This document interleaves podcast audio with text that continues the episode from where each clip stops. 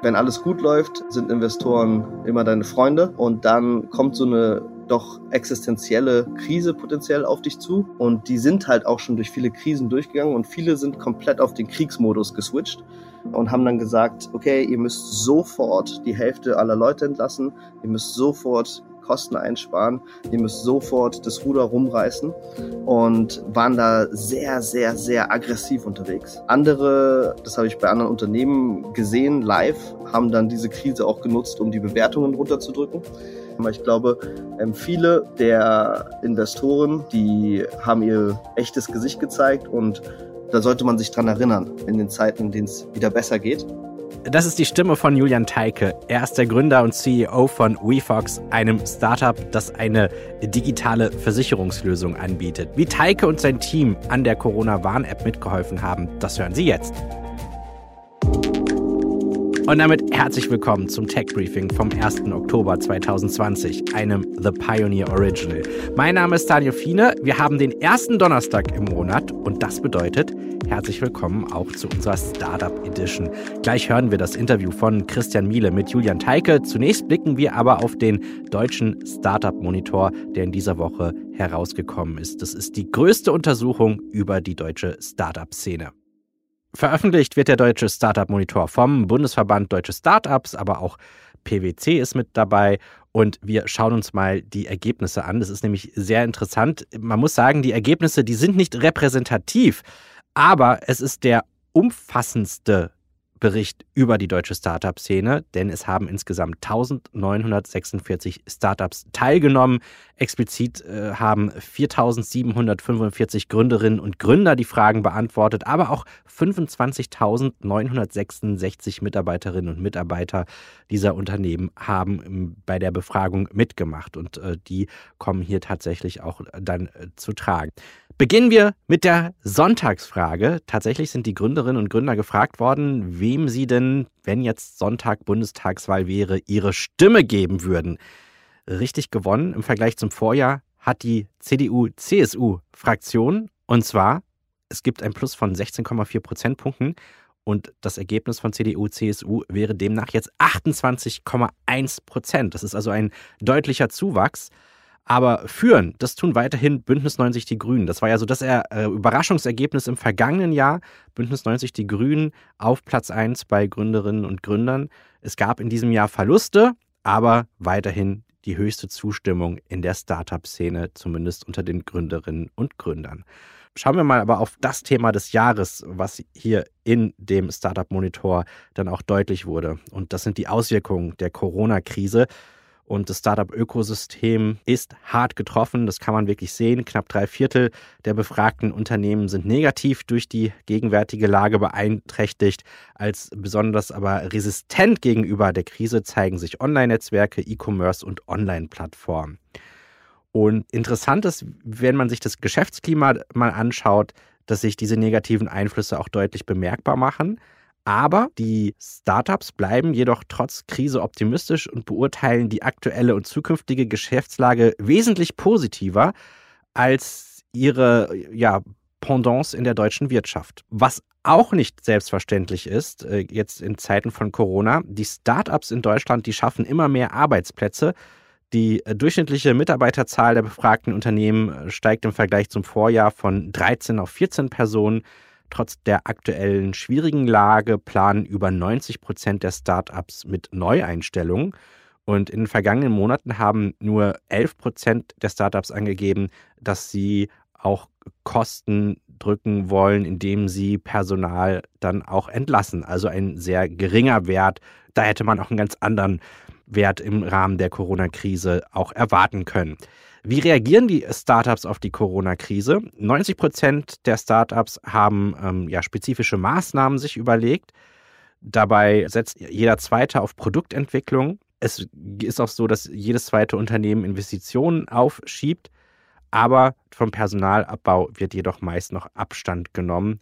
Das trifft nur auf 11 Prozent zu. Florian Nöll, er ist Head of Digital Ecosystems bei PwC Deutschland und er beschreibt die Entwicklung der Startup-Szene wie folgt. Wo sind eigentlich die Startups verortet? In welchen Branchen, in welchen Industrien? Und da sehen wir einerseits zunächst mal, Startups sind ein Spiegelbild der deutschen Wirtschaft. Und wenn wir der deutschen Industrie und vor allem auch dem deutschen Mittelstand eine hohe Innovationskraft unterstellen, dann müssen sich unsere Startups dahinter nicht mehr verstecken. Wir sehen sie äh, zunehmend in Hochtechnologiefeldern, was mich persönlich sehr freut. Die meisten Startups sind im Informations- und Kommunikationstechnologiebereich. Der Bereich wächst auch. Der Bereich, der auch wächst, war in kleinen Schritten, aber doch sehr wichtig, glaube ich. Das sind die Bereiche Medizintechnik und Gesundheitswesen. Wir haben mit dem Digitale Vorsorgegesetz einen neuen Zugang zum Gesundheitsmarkt für Startups in Deutschland. Da sehen wir sehr große Aktivitäten, sodass ich davon ausgehe, dass diese Zuwachszahlen noch deutlich steigen werden, auch gerade im nächsten Jahr. Tja, was können wir noch mitnehmen? Das sind so zwei größere Trends, die mir aufgefallen sind. Einmal das Thema künstliche Intelligenz. Das ist weiter auf dem Vormarsch. Startups sind Träger digitaler Innovation, was sich vor allem am großen und wachsenden Einfluss künstlicher Intelligenz zeigt, sagt der Startup Monitor. Für knapp 43 Prozent der Startups hat diese Technologie einen klaren Einfluss auf ihr Geschäftsmodell. Aber auch ein anderes Thema nimmt eine große Rolle ein, nämlich das Thema Nachhaltigkeit. Das ist jetzt das dritte Jahr in Folge, in dem mehr Startups ihre Produkte und Dienstleistungen der Green Economy bzw. im Bereich Social Entrepreneurship zuordnen. Es ist also auch ein leichter Anstieg im Vergleich zum Vorjahr. Franziska Teubert ist die Geschäftsführerin des Bundesverbands Deutsche Startups und äh, nach der Veröffentlichung des Monitors äh, zog sie folgendes Fazit. Also wir sehen zum einen natürlich, äh, das Ökosystem wächst weiter und ist mittlerweile ein wichtiger Impulsgeber und auch Innovationstreiber für die gesamte deutsche Wirtschaft und ist da gut vernetzt. Wir sehen das Ökosystem trotz zu einem gewissen Teil der Krise, auch wenn sie davon hart getroffen sind. Und äh, praktisch die Frage, was muss im Ökosystem getan werden? Zum einen, äh, glaube ich, muss wirklich was an der Finanzierung getan werden. Äh, zum einen natürlich an der Frühphasenfinanzierung, da müssen Programme weiter ausgebaut werden, vielleicht auch noch neue Programme hinzugezogen werden, aber auch wenn es um die Spätphaseninvestment geht, Stichwort Zukunftsfonds, äh, braucht es, braucht es mehr Kapital, damit auch äh, deutsche Startups am Ende weitere Finanzierungsrunden äh, absolvieren können oder abschließen können.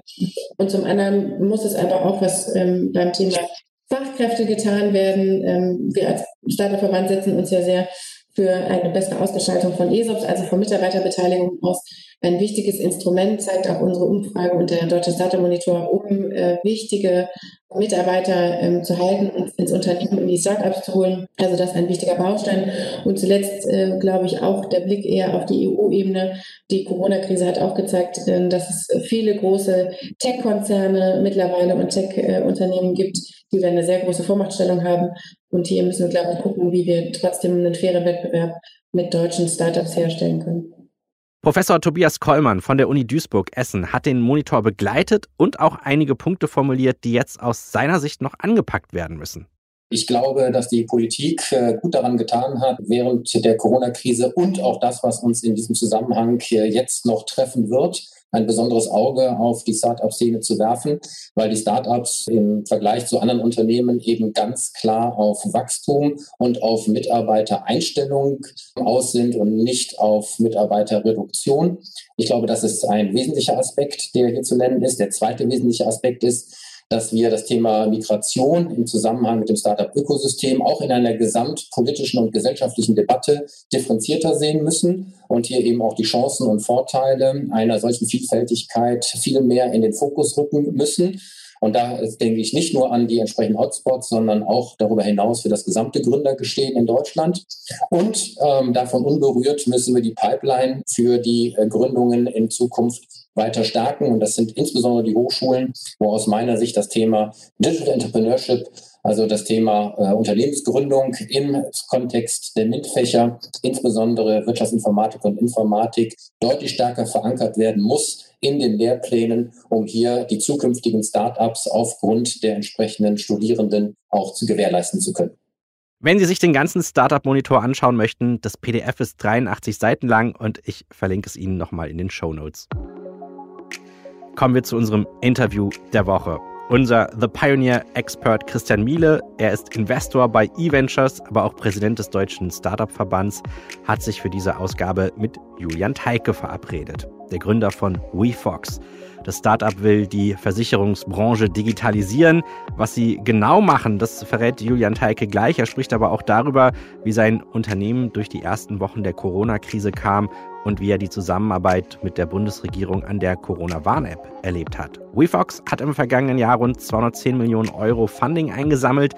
Laut Branchenberichten, die sich auf Investoren beziehen, lag die Unternehmensbewertung dann bei 1,5 Milliarden Euro. WeFox ist demnach also ein Unicorn aus Berlin. Hier ist das Gespräch zwischen Christian Miele und Julian Teike. Guten Morgen, Julian. Herzlich willkommen im Tech Briefing. Hallo, Christian. Julian, erzähl doch mal, was du überhaupt machst und warum du heute bei uns bist. Also ich bin Gründer von einer Firma, die heißt WeFox. Und zwar sind wir im Versicherungsbereich tätig. Was wir machen, ist letztendlich eine App für Kunden, wo sie alle ihre Versicherungen digital managen können. Also wenn sie ihre Verträge und ihre Konditionen checken wollen, können sie das auf der App machen. Wenn sie eine Frage haben, können sie die auf der App beantworten. Wenn sie ihre Versicherung stornieren wollen, können sie das auf der App machen. Wenn sie einen Schadensfall haben, können sie das auf der App machen. Aber auch wenn Sie eine neue Versicherungspolice haben wollen, können Sie das einfach auf der App machen. Aber das Besondere ist, dass man sich auch jederzeit mit einem echten Berater über Videokonferenz verbinden kann, wenn es mal ein bisschen komplizierter wird. Das ist also WeFox. Wir sind in Europa tätig, haben mehrere tausend Berater, die auf unserer Technologie arbeiten. Jetzt haben wir vor zwei Jahren auch noch unsere eigene Versicherung gegründet, die wir über unsere eigenen Berater vertreiben. Und das sind halt rein digitale Produkte, die genau zugeschnitten sind auf unsere Zielgruppe. Die sind meist günstiger, und in der Qualität auch oft besser, weil wir eben diese ganzen Kosten der alten Player äh, nicht haben. Beispielsweise haben wir 90 Prozent Prozessautomatisierung im Vergleich zu ähm, einer Allianz oder einer AXA, die bei 10 bis 15 Prozent Prozessautomatisierung liegt. Und von daher können wir sehr, sehr viel kostengünstiger ähm, agieren und einen viel, viel besseren Service unseren Kunden gewährleisten. Okay, und ihr, ihr, seid ja mit WeFox, wenn man das den Medien richtig entnehmen darf, auch, auch schwer erfolgreich. Ihr seid, glaube ich, ein, ein Unicorn, ja. Ähm, wie kommt man als junger Mensch dazu, ein Startup im Versicherungsbereich zu gründen? Also das klingt für mich äh, so nach der langweiligsten Branche, die man sich aussuchen kann. Also wie kommt man dazu? Mein Vater äh, ist in der Versicherungsbranche und deshalb war für mich klar, mit dieser Branche möchte ich nie etwas zu tun haben. äh, und dann Hat gut äh, geklappt, ich, Julian, ja. und dann bin ich in die, so wie ich es immer nenne, fast-moving Consumer Goods Industrien gegangen und habe dort Technologien und Startups gebaut. Und dann 2015 kam mein Mitgründer vom damaligen Startup auf mich zu. Wir waren gerade im Prozess des Verkaufs äh, unseres vorherigen Startups und äh, kam auf mich zu und hat gesagt, du, Versicherung ist gerade total heiß, äh, wir sollten uns den Bereich mal angucken. Da habe ich gleich abgewunken, habe gesagt, du, auf Versicherung habe ich wenig Lust, macht mein Vater und ich habe da entschieden, dass damit möchte ich nichts zu tun haben. Und ähm, dann hat er gesagt, du nimm dir mal eine halbe Stunde, da kommt jemand rein, der kennt sich super aus mit Versicherung. Wir können doch einfach mal reden. Und da habe ich zugestimmt. Ähm, dann kam der in unser Büro damals, dann hatten wir 15 Minuten geredet und auf einmal sagt er, ich bin dabei. Äh, und mein Mitgründer, der jetzt auch Mitgründer von WeFox ist, ähm, ist ein sehr guter Verkäufer und hat gesagt, okay, 300.000 für 10 Prozent. Und dann hat der gesagt, okay. Und dann haben sie ähm, eingeschlagen und dann war der Deal gemacht und ich laufe aus dem Raum raus und war verwirrt und habe gesagt, was hast du da gerade gemacht? Äh, und so haben wir die Firma gegründet. Wir hatten keine Idee, ähm, wir hatten kein Team, wir hatten nichts ähm, außer dieses Geld äh, und mussten also loslegen. Also im Endeffekt sage ich immer, es war Schicksal. Äh, es war keine freie Entscheidung von mir. Aber es ist ja schon interessant, weil ich glaube, als ihr gestartet seid, ähm, da, da gab es ja schon die, die sogenannten Neobanken, die, die Challenger-Banken wie N26 und auch Revolut, also sehr erfolgreiche Fintech-Unternehmen. Und ich habe mich dann immer gefragt, kannst du eigentlich so ein Produkt wie eine Versicherung sauber digitalisieren und auch emotionalisieren, ähm, damit die Kunden sich online überhaupt mit so einem Thema beschäftigen? Weil eigentlich ist es ja so, ich suche nach einer Versicherung, dann schließe ich die ab und das nächste Mal, dass ich mit meiner Versicherung zu tun habe, ist eigentlich dann, wenn ich einen Schadensfall habe. Wie, ist, wie habt ihr denn mit den Kunden online interagiert, damit ihr da so diese Kontaktpunkte vielleicht auch verändern könnt? Und, und wie habt ihr es geschafft, da ein Versicherungsprodukt zu bauen, das, das der Kunde lieber mag als seine alte Versicherung bei einem, bei einem der alten Versicherer? Also ich glaube, es erstmal ging es für mich darum, dass ich äh, überhaupt eine Art von Leidenschaft entwickeln kann für Versicherungen. Also ich wurde da wirklich reingeschmissen. Für mich war dann die Beschäftigung mit dem Thema sehr, sehr wichtig und die Entwicklung von einer sehr, sehr starken, großen Vision, die mich bis heute motiviert und die mich bis heute antreibt. Und diese Vision ist es eben, eine Versicherung von dem, was du beschrieben hast gerade. Ich sage immer, es ist ein finanzieller Schutz vor ungewissen Ereignissen. Also äh, es könnte was passieren, äh, wenn was passiert, im besten Fall kriegst du dein Geld zurück. Im Endeffekt sehr unengaging und etwas, was wenig ja, Leidenschaft auslöst. Äh, man vergisst, was in seiner Police ist, man interagiert nicht häufig. Unsere Vision ist es eben, Versicherung von diesem langweiligen Produkt hinzuentwickeln zu dem proaktiven Schutz vor wahrscheinlichen Ereignissen basierend auf IoT-Daten.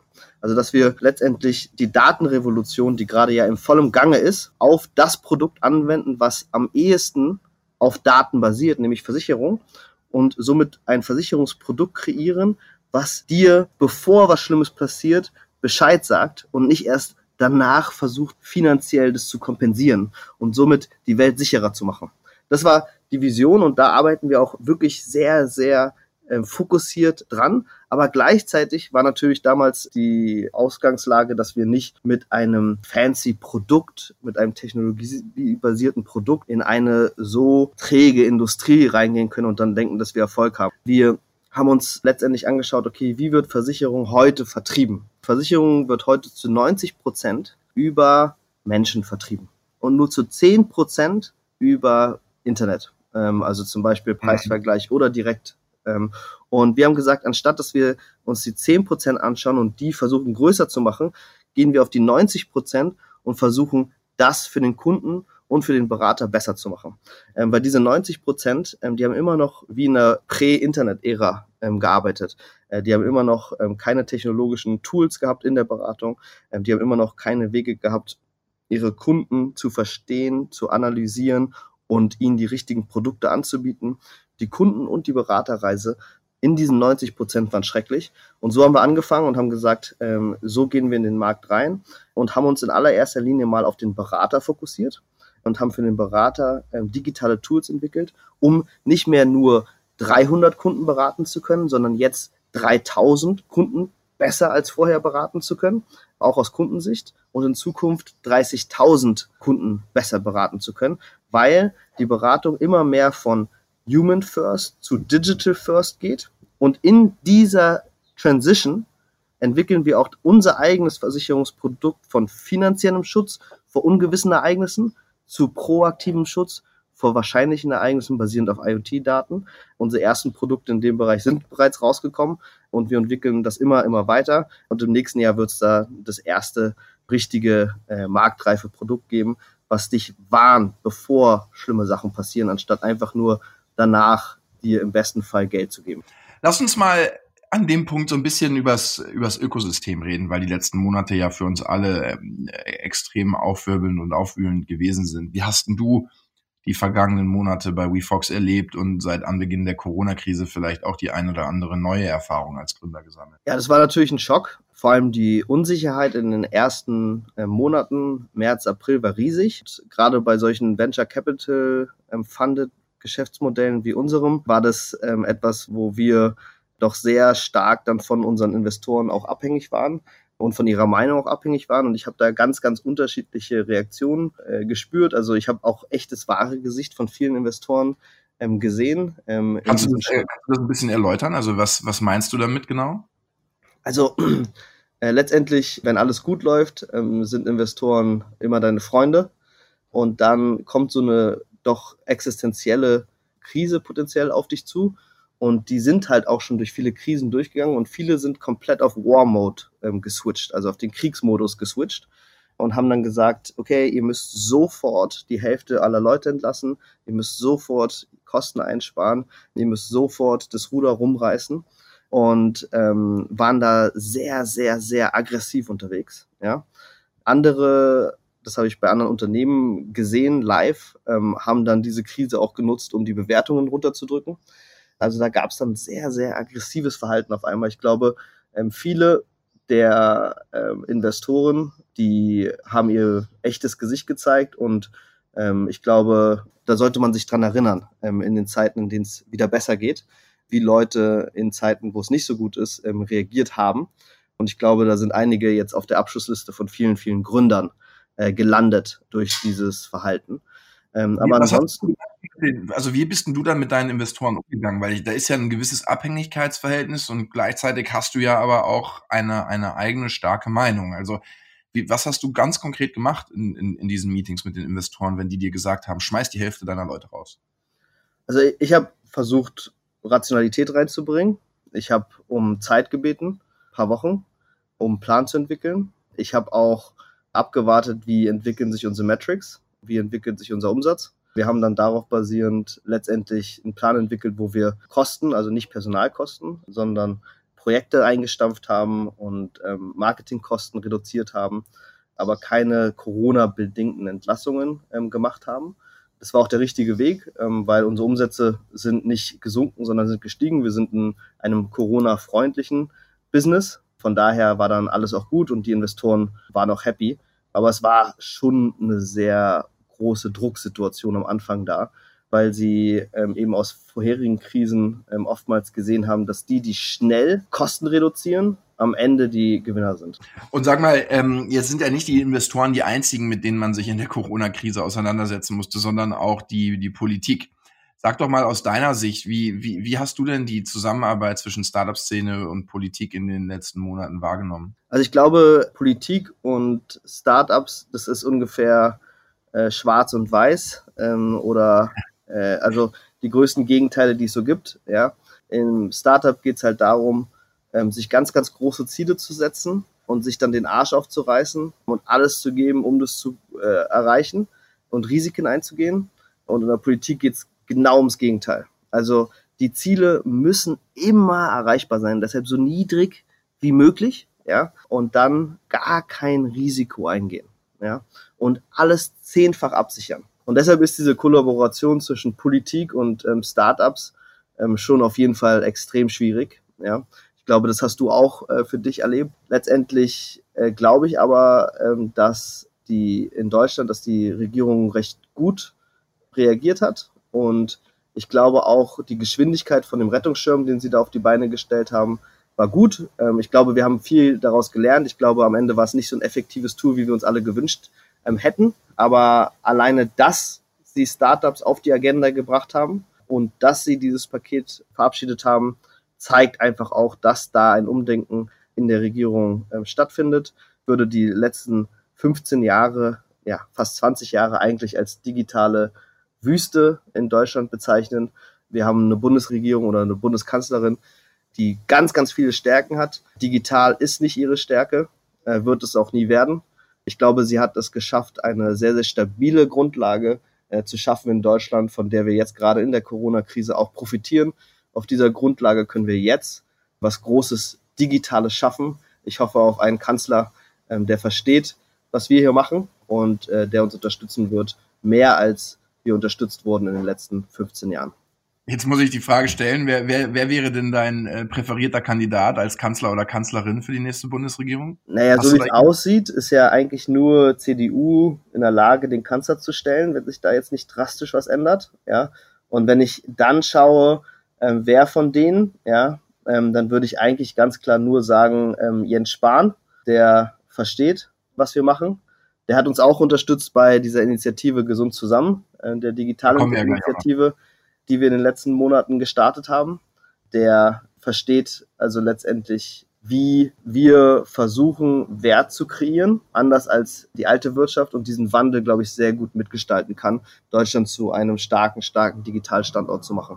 Lass uns mal ruhig über diese Gesund zusammen Initiative und deine ähm, Zusammenarbeit mit Jens Spahn und der Bundesregierung an der Stelle sprechen. Also für unsere Zuhörerinnen und Zuhörer, aus der Startup-Szene heraus hat sich eine Initiative zusammengeschlossen, die Gesund zusammen heißt und die Gesund zusammen Initiative hat bei der Entwicklung der Corona-Warn-App mitgeholfen und Julian Teike ist einer der Redelsführer gewesen dieser Gesund zusammen Initiative. Aber Julian, sag du doch nochmal mit ganz eigenen Worten, wie das alles überhaupt dazu gekommen ist, weil man darf ja mit Fug und Recht behaupten, dass du eine massive Doppelbelastung hattest in den letzten Monaten, sowohl auf der WeFox-Seite als auch bei dieser Initiative. Ja, also wie die Initiative entstanden ist, ist ähm, sehr Startup-mäßig. Wir haben gesehen, okay, da gibt es ein Problem und wir wollen helfen. Wir haben einfach äh, ein Team von Entwicklern zusammengestellt und gesagt, okay, entwickelt das, was die in China da gemacht haben, aber auf europäischen Freiheitsrechten und Persönlichkeitsrechten. In China wurde nämlich diese ähm, Tracing-Technologie letztendlich auf die Bürger gezwungen und äh, die Bürger mussten äh, diese Technologie nutzen und wurden somit zum gläsernen Bürger. Wir haben gesagt, die Technologie ist super oder die Funktion ist super, die Wirkung ist super, aber äh, wir wollen es in einer sehr, sehr privatsphären schützenden ähm, Art und Weise tun. So haben wir also ähm, Leute abgestellt, die dann daran gearbeitet haben. Und dann habe ich mit eigentlich dem größten Konkurrenten jetzt mal von äh, WeFox geredet am Telefon mit dem Ramin von Finlieb und der hat gesagt, du, wir arbeiten an dem gleichen. Dann haben wir in dem Call noch ähm, die zwei Leute zusammengebracht, die daran arbeiten. Äh, die haben gesagt, okay, das machen wir zusammen, es macht doch keinen Sinn, hier unabhängig voneinander an irgendwas zu arbeiten. Und äh, dann haben wir gehört von anderen, die da noch dran gearbeitet haben und haben uns innerhalb von drei oder vier Tagen alle zusammengetan und haben so diese Gesund zusammen Initiative gestartet und als Startups alle zusammen an diesem Ziel gearbeitet, mit Technologie letztendlich zu helfen, irgendetwas zu tun, was ähm, in dieser Krise helfen kann. Und da haben wir eben das wirksamste äh, Modell haben wir äh, oder Werkzeug haben wir eben in dieser Corona-Warn-App gesehen. Es war eine tolle Dynamik da. Ähm, es hat wieder mal gezeigt, was da für ein Spirit in dieser Startup-Szene da ist. Einfach äh, Ärmel hochkrempeln und einfach machen, keine Angst davor, Fehler zu machen. Und letztendlich ähm, sind wir dann äh, mit unserer Idee an die Bundesregierung rangetreten und haben aber gespürt, dass genau dieser Widerspruch, von dem ich vorher gesprochen habe, also auf der einen Seite haben wir gesagt, wir wollen 50 Millionen Downloads. Wir wollen dieses Werkzeug zu einem der wichtigsten Werkzeuge in der Bekämpfung der Pandemie machen. Wir wollen es nicht nur Deutschland denken, wir wollen Europa und weltweit denken. Und wir haben uns die Ziele wirklich hochgesetzt, ja. Und ähm, dann kamen wir mit der Bundesregierung in Kontakt, die haben uns unterstützt, die fanden das super. Es gibt ja auch viele tolle Unterstützer ähm, in der Bundesregierung, wie zum Beispiel Thomas Jatschombeck, den du auch gut kennst, ähm, der uns extrem unterstützt hat. Dann haben wir aber recht schnell gespürt, okay, die unterstützen das, die finden es gut, aber die bitten uns, nicht solche großen Ziele zu kommunizieren. Ähm, die haben gesagt, bitte lasst diese 50 Millionen weg. Sagt es nicht. Ja. Und ähm, bitte ja, seid ein bisschen leiser, nicht, dass die Erwartungen zu groß werden und wir dann letztendlich uns da in irgendeiner Art und Weise verzetteln und dann vielleicht politisch dadurch Schaden nehmen, letztendlich. Und da habe ich echt gespürt, okay, da geht irgendwie ähm, Startup und Politik komplett auseinander. Jens Spahn hat uns super unterstützt. Ähm, Gottfried Ludewig äh, aus dem Bundesgesundheitsministerium hat uns super unterstützt. Das Wie darf man das vorstellen, du sagst, die haben euch super unterstützt, also haben die, haben die mitgearbeitet, habt ihr mit denen richtig darüber reden können, wie so eine App aussehen soll und was da so die, die notwendigen Standards sind, weil es ist ja auch am Anfang ganz viel hin und her diskutiert worden. Wie bauen wir das Ding jetzt überhaupt und was muss da die Kerntechnologie sein? Was ist die Rolle von Apple? Was ist die Rolle von Google? Also wie, wie habt ihr das gemacht im Daily Doing? Ja, also wir haben das meiste natürlich alleine gemacht ähm, und wir haben uns dann auch connected mit allen, die an diesen ganzen Standards gearbeitet haben, haben immer das Gesundheitsministerium auf dem Stand gehalten und ähm, dann saßen wir tatsächlich mit äh, Jens Spahn zusammen, der uns dann mit SAP und Telekom auch connected hat und so haben wir dann in diesem Konsortium mit SAP und Telekom zusammen die Corona-Warn-App letztendlich entwickelt, basierend auf all den Erfahrungen, die wir in den Monaten davor als Team gesammelt hatten. Dann wurden wir auch gebeten, äh, letztendlich mit dem Bundespresseamt die Kampagne vorzubereiten, äh, weil die Bundesregierung natürlich noch nie vorher ähm, eine App beworben hat. Die bewerben Gesetze, aber keine App. Da fand ich auch toll, ähm, dass die Bundesregierung ähm, letztendlich so offen war und gesagt hat, wir wollen lernen, wir wollen verstehen ähm, und wir laden euch ein. Wir tun jetzt nicht so, als wären wir die super Experten hier. Und am Ende war es ja auch ein Riesenerfolg. Wir haben die 50 Millionen nicht geschafft. Und ich glaube, wir hätten die 50 Millionen schaffen können, wirklich, wirklich schaffen können. Aber ich denke, mit den fast 20 Millionen sind wir weltweit schon die Nummer eins. Was war so dein Eindruck, was die Bundesregierung sich von der Startup-Szene abgeguckt hat? Also was waren da so die Themen, die auf, auf ganz viel Zustimmung gestoßen sind? Ich glaube, diese Agilität, ja, letztendlich doch sehr, sehr schnell sich anpassen zu können und dann ähm, Richtungswechsel vornehmen zu können. Also letztendlich war ja relativ klar, die Bundesregierung hatte sich festgelegt auf den zentralen Ansatz. Dann ist die Stimmung in der Bevölkerung gekippt und dann ist sie gedreht auf den dezentralen Ansatz. Also alleine dieser Richtungswechsel, ja, ähm, das ist keine Unbeständigkeit äh, in einer so unsicheren Situation, sondern das ist eine richtige und notwendige Entscheidung und dieser Mut der Bundesregierung, sich einmal festgelegt zu haben und dann zu verändern, ich glaube, ähm, ist, eine, ist eine tolle Sache ähm, und das ist etwas, was wir in der Startup-Szene auch ständig tun. Diese Agilität, veränderte Umstände, veränderte Entscheidungen. Dann, denke ich, ist klar geworden, dass über digitale Medien Menschen ähm, zu erreichen sind und zwar alle Bevölkerungsschichten. Also ich glaube, eins der Themen, die immer wieder hochgekommen sind, war, ja, ja, ihr lebt in so einer digitalen Bubble. Das wurde immer gesagt, ihr lebt in so einer digitalen Bubble. Aber letztendlich hat die Kampagne die dort lanciert wurde, ja gezeigt, dass jede Bevölkerungsschicht erreicht werden konnte und wir Erfolge hatten in allen Bevölkerungsschichten über hauptsächlich digitales Marketing. Und ich glaube, das hat der Bundesregierung auch nochmal gezeigt, dass ähm, es hier nicht um eine Bubble geht, ähm, sondern um etwas sehr, sehr Machtvolles und dass der Fokus in Zukunft mehr auf der Digitalpolitik ähm, liegen muss und dass da in den letzten ähm, Jahrzehnten echt was versäumt wurde. Ja, also ich ähm, ähm, finde das, finde das auch echt toll, dass ihr euch da mit ähm, eurer Zeit engagiert habt und versucht habt, damit anzuschieben. Jetzt natürlich die Gretchenfrage am Ende, wird das funktionieren? Also glaubst du, die App wird bei der Bekämpfung der Pandemie tatsächlich eine wichtige Rolle einnehmen? Ja, hat sie jetzt schon und äh, wird sie noch mehr. Sie wird sich weiterentwickeln. Sie wird interoperabel äh, mit allen europäischen zumindest mal. Unser Ziel war weltweit von Anfang an, aber jetzt erstmal Schritt für Schritt, äh, europäisch und dann, und dann weltweit. Sie wird äh, dabei helfen, letztendlich den äh, Tourismus äh, weltweit wieder in Gang zu bekommen, auch das Business Travel weltweit wieder in Gang zu bekommen. Wir haben uns noch natürlich sehr, sehr viel mehr erhofft von der App. Wir hatten auch ein tolles Konzept, wie die App sich weiterentwickelt und wie sie ständig an Funktionen hinzugewinnt und somit letztendlich auf die derzeitigen Herausforderungen in der Pandemie immer wieder reagieren kann, weil wir haben da ja ein riesiges Asset gebaut mit 20 Millionen Downloads. Damit könnte man wirklich ganz, ganz viel reißen und bewegen. Aber äh, letztendlich ist die Bundesregierung da doch eher konservativ, möchte das als eine monofunktionale App behalten, äh, nur mit der Tracing-Funktionalität. Weil letztendlich äh, waren unsere Ideen, wenn es jetzt zum Beispiel um den Bereich von diesen Superspreader-Events geht, dann funktioniert ja unsere Bluetooth-Technologie, die wir dort entwickelt haben, überhaupt gar nicht, ja. Und da brauchen wir dann neue Warum? Ideen, Wieso? neue Technologien. Also du hast ein anderthalb Meter Abstand über eine Zeit von 15 Minuten und dann wird werden die Apps miteinander connected und der Schlüssel auf den jeweiligen Apps hinterlegt. Das heißt, bei einem Superspreader-Event, wo du beispielsweise einer Kirche zwar den Abstand warst, aber aufgrund der, des Sings letztendlich der Virus doch viel stärker verbreitet wird, als sonst, funktioniert diese Bluetooth-Technologie nicht. Das heißt, unser Vorschlag und unser Ziel war es, letztendlich die, die neuesten äh, wissenschaftlichen Erkenntnisse zu beobachten und technologische Lösungen zu entwickeln, um weiter noch besser helfen zu können und äh, die App ständig weiterzuentwickeln und die App zu so einer Art von Bürger-App zu machen, äh, wo die Bürger auch mitwählen können, welche Features wollen sie in der App im nächsten Release haben.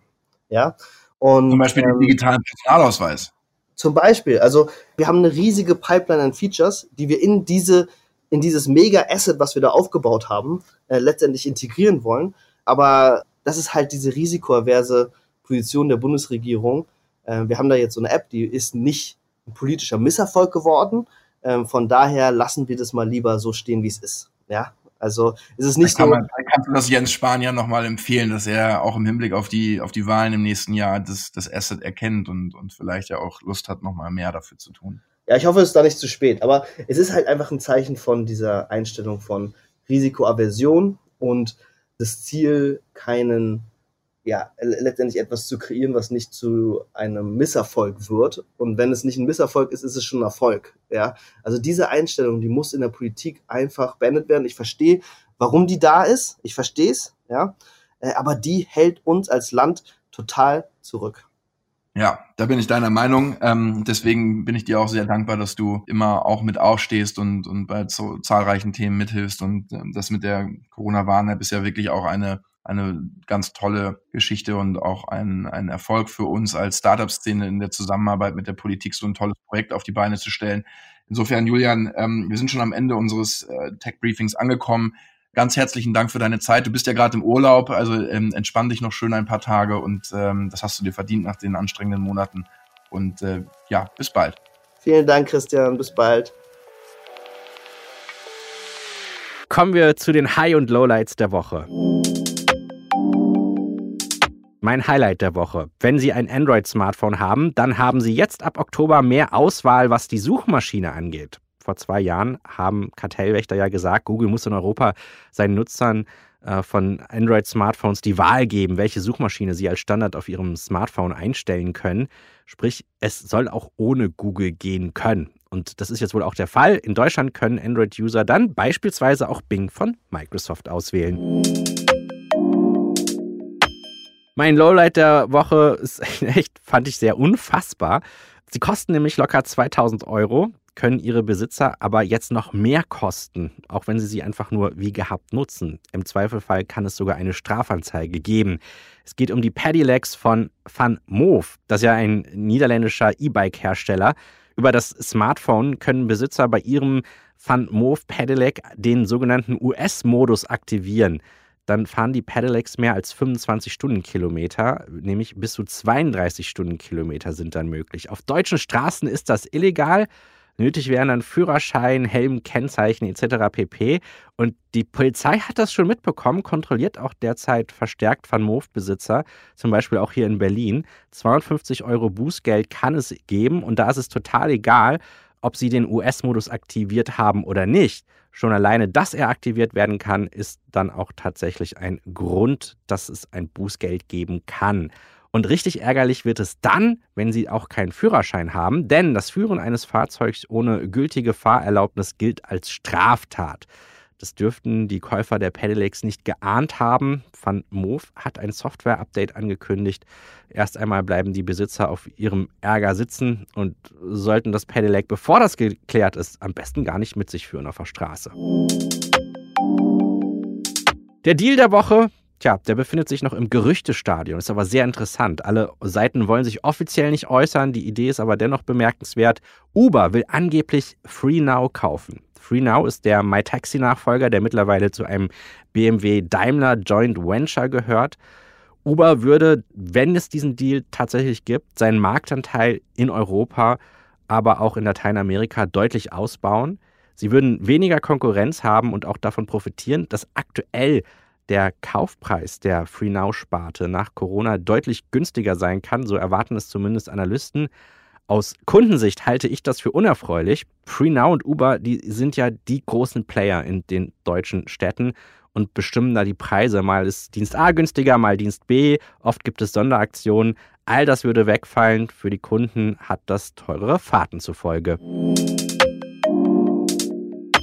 Wo wir schon bei Uber sind, will ich noch kurz Folgendes ergänzen. In den letzten Wochen, da haben wir ja hier im Tech Briefing die Klimaziele von Apple, Google, Microsoft und Facebook kurz vorgestellt. Und jetzt gibt es auch News von Uber. Bis 2040 will Uber seine Flotte CO2-frei betreiben. Also zehn Jahre später dran als die Ziele von Apple, Facebook und Co. Schon vorher passiert etwas bei Uber. Uber hat jetzt angekündigt, für seinen emissionsfreien Fahrdienst Uber Green mit VW zusammenarbeiten zu wollen. Stichwort der Einsatz des E-Golfs. Bis 2025 will Uber nämlich die Hälfte der in Berlin gefahrenen Kilometer mit emissionsfreien Fahrzeugen zurücklegen. Das Ganze gilt nicht nur für Berlin, dieses Ziel gibt es auch für sechs weitere europäische Großstädte. Das war's, das Tech Briefing für diese Woche. Ihr wöchentliches Update zur Digitalisierung. Wenn Sie diesen Podcast über Apple Podcasts hören, würde ich mich sehr über eine Bewertung im Podcast-Verzeichnis freuen. Wenn es Ihnen gefällt, wäre eine 5-Sterne-Bewertung fantastisch. Das hilft uns sehr, damit auch andere auf diesen Podcast aufmerksam werden können. Wenn Sie unseren kostenlosen Tech Briefing Newsletter noch nicht kennen, dann probieren Sie den auch gerne einmal aus. Klicken Sie dazu auf thepioneer.de auf den Menüpunkt Briefings. Dann sehen Sie dort das Tech Briefing und Sie können auf Abonnieren klicken. Zack, das war's schon. Die nächste Ausgabe kommt dann am Donnerstag in der kommenden Woche. Mein Name ist Daniel Fiene und dann starten wir weiter gemeinsam in die digitale Zukunft.